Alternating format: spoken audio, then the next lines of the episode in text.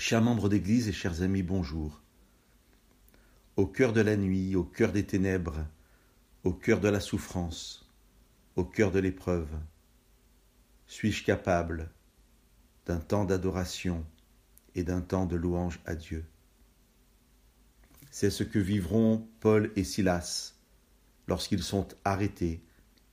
Acte 16 nous dit que la foule est contre eux on les arrête, on arrache leurs vêtements, on les frappe à coups de bâton, on les jette en prison où ils sont surveillés et on met des entraves à leurs pieds.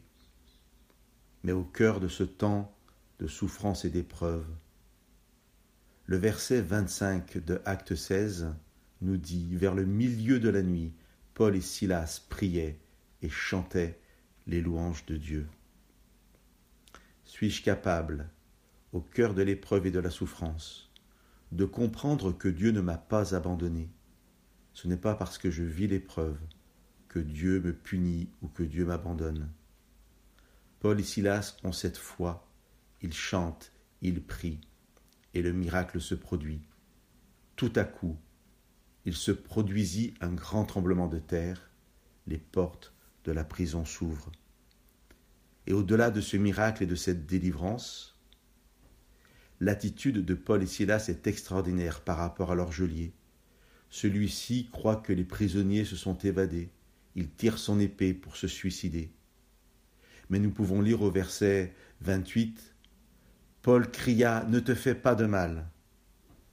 Quel beau texte, quel bel enseignement. Que nous puissions être pour nos voisins, pour les autorités, pour tous ceux que nous côtoyons, des témoins vivants de la grâce de Dieu pendant l'épreuve, parce que Dieu nous donne cette assurance qu'il est avec nous et que la délivrance sera pour nous.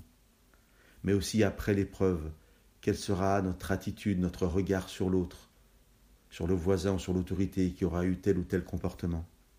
Que nous puissions, tout comme Paul, crier Ne te fais pas de mal, Dieu est vivant et Dieu t'aime aussi. Soyez bénis, frères et sœurs.